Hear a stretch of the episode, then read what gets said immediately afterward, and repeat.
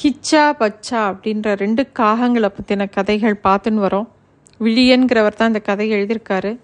போன தடவை ஒரு ஞானி சொன்ன மந்திரத்தை வச்சு அந்த ரெண்டு காக்காவும் பின்னோக்கி பறக்க ஆரம்பிக்கிறாங்க. அதாவது காலத்தில் பின்னோக்கி. எல்லா காலத்துலேயும் கருப்பாக காகங்கள் கருப்பாக தான் இருந்தது. நகரங்களை கடந்து போனாங்க பாலைவனங்களை கடந்து போனாங்க ராஜ்யங்களை கடந்து போனாங்க காடுகளை க கடந்து போனாங்க. பறந்துட்டே இருக்கும்போது ரொம்ப தாகம் வந்துடுச்சு. சரி ஏதாவது ஒரு காலத்தில் நின்று அந்த காலத்துக்குள்ளேயே தேடுவோம் அப்படின்னு ஒரு ஆயிரம் ஆண்டுகள் பின்னாடி போய் பறந்து போயிட்டாங்க. இப்போ அந்த மந்திரத்தை சொல்லி பறக்காமல் அந்த காலத்துலேயே கொஞ்சம் உள்ளுக்குள்ளே என்னெல்லாம் கலரில் அந்த காகங்கள் இருக்குன்னு பார்க்கலான்னு முடிவு பண்ணுறாங்க தண்ணி தாகம் வேற ரொம்ப எடுத்தது. பறந்து பறந்து பார்க்குறாங்க எங்கேயுமே தண்ணி கிடைக்கல.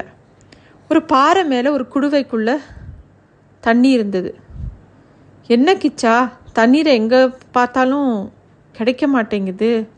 நம்ம தண்ணி குடிச்சிட்டு தேடலாமா? அப்படின்னு பச்சா கேட்ட உடனே ஆமாம் தண்ணீரே இல்லை. இந்த காலத்தில் காகங்கள்லாம் எந்த கலரில் இருந்ததும் தெரியல அப்படின்னு பேசிக்கிறாங்க ரெண்டு பேரும். அப்போ திடீர்னு ஒரு குரல் அண்ணங்களே இதோ எனக்குள்ளே தண்ணீர் இருக்கே. கல்லை போட்டு இந்த குடுவையை நிரப்பி தண்ணீர் குடிக்கலாமே. ஒரு காகம் கற்கள் கற்களை இதுக்குள்ளே போட்டு தான் தண்ணீர் குடித்தது அந்த கதையை நீங்கள் கேட்டது இல்லையா அப்படின்னு கேட்குறது அப்போ தான் திரும்பி பார்க்குறாங்க அங்கே ஒரு குடுவையில் அடியில் தண்ணி இருந்தது. உடனே இவங்க வந்து அந்த குடுவை சொன்ன மாதிரியே குட்டி குட்டி கற்களாக எடுத்து உள்ளே போடுறாங்க. தண்ணி மேலே வந்தது அதை எடுத்து குடிக்கிறாங்க. குடிச்சிட்டு அந்த குடுவைக்கிட்டே கேட்குறாங்க நீ காலங்கள்லாம் பார்த்துருக்கியா? அதெல்லாம் எந்த நிறத்தில் இருக்கும்? அப்படின்னு கேட்ட உடனே அந்த குடுவையும் சொல்லுது எல்லாம் கருப்பில் தான் இருக்கு கருப்பாக தான் இருக்கும். அப்படின்னோடனே ஏன் காக்காலாம் கருப்பாச்சு? அப்படிங்கிற கேள்வியை அந்த குடுவைக்கிட்டேயும் கேட்குறாங்க இந்த ரெண்டு காக்காவும். இந்த ரெண்டு காக்கா கிச்சாவும் பச்சாவும். உடனே அந்த குடுவை சொல்ல ஆரம்பிக்குது. எனக்கு தெரிஞ்சதை நான் உங்களுக்கு சொல்கிறேன் அப்படின்ட்டு. ரொம்ப காலத்துக்கு முன்னாடி காக்கா வெள்ளையாக தான் இருந்துச்சான் வெள்ளைன்னா அப்படி ஒரு வெள்ளை. அப்போ எல்லா காக்கா ரொம்ப தூரம் பறக்குமா? சூரியன் வரைக்கும் பறந்து போகுமா? அப்படி இருந்த காக்கா எப்படி கருப்பாச்சு? அப்படின்னு இந்த குடுவை சொல்ல ஆரம்பிக்கிறது. ஆ சும்மா கேட்டால் சொல்லுவேனா? ஊன் கொட்டுங்க அப்படின்னு சொல்லுது.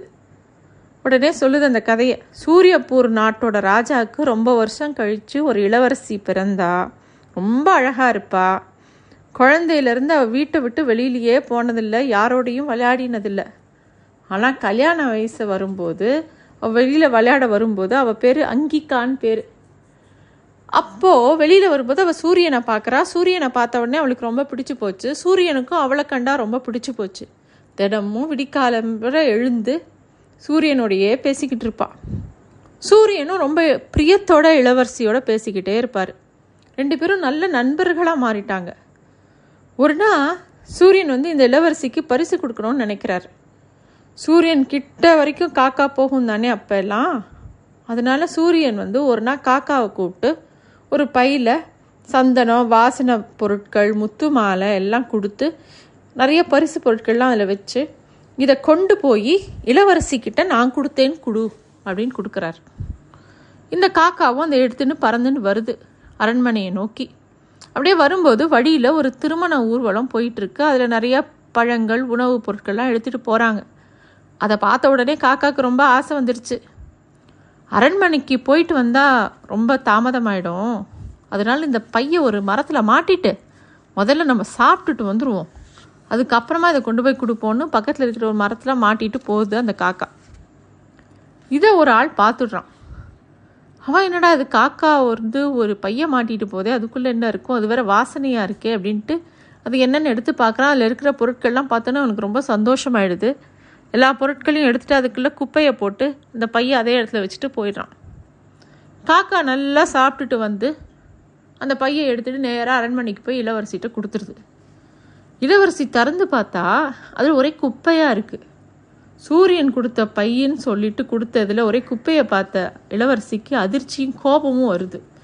இந்த சூரியன் ஏன் இப்படி பண்ணிச்சு? இதுக்கு கொஞ்சம் கூட நம்ம மேலே அன்பே இல்லை எல்லாம் நடிப்பு.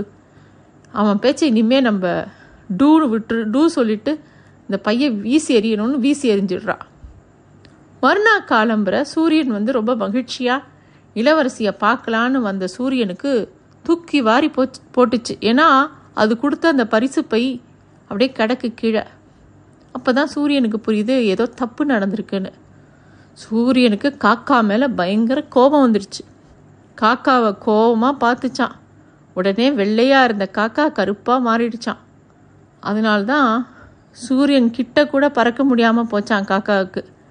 கிட்ட இருந்த சூரியனும் இனிமே பூமி மேலே கோச்சிக்கிட்டு ரொம்ப தூரமாக போயிடுச்சான் இப்போ தெரிஞ்சதா காக்கா ஏன் கருப்பாச்சுன்னு அப்படின்னு இந்த குடுவை சொல்லுது.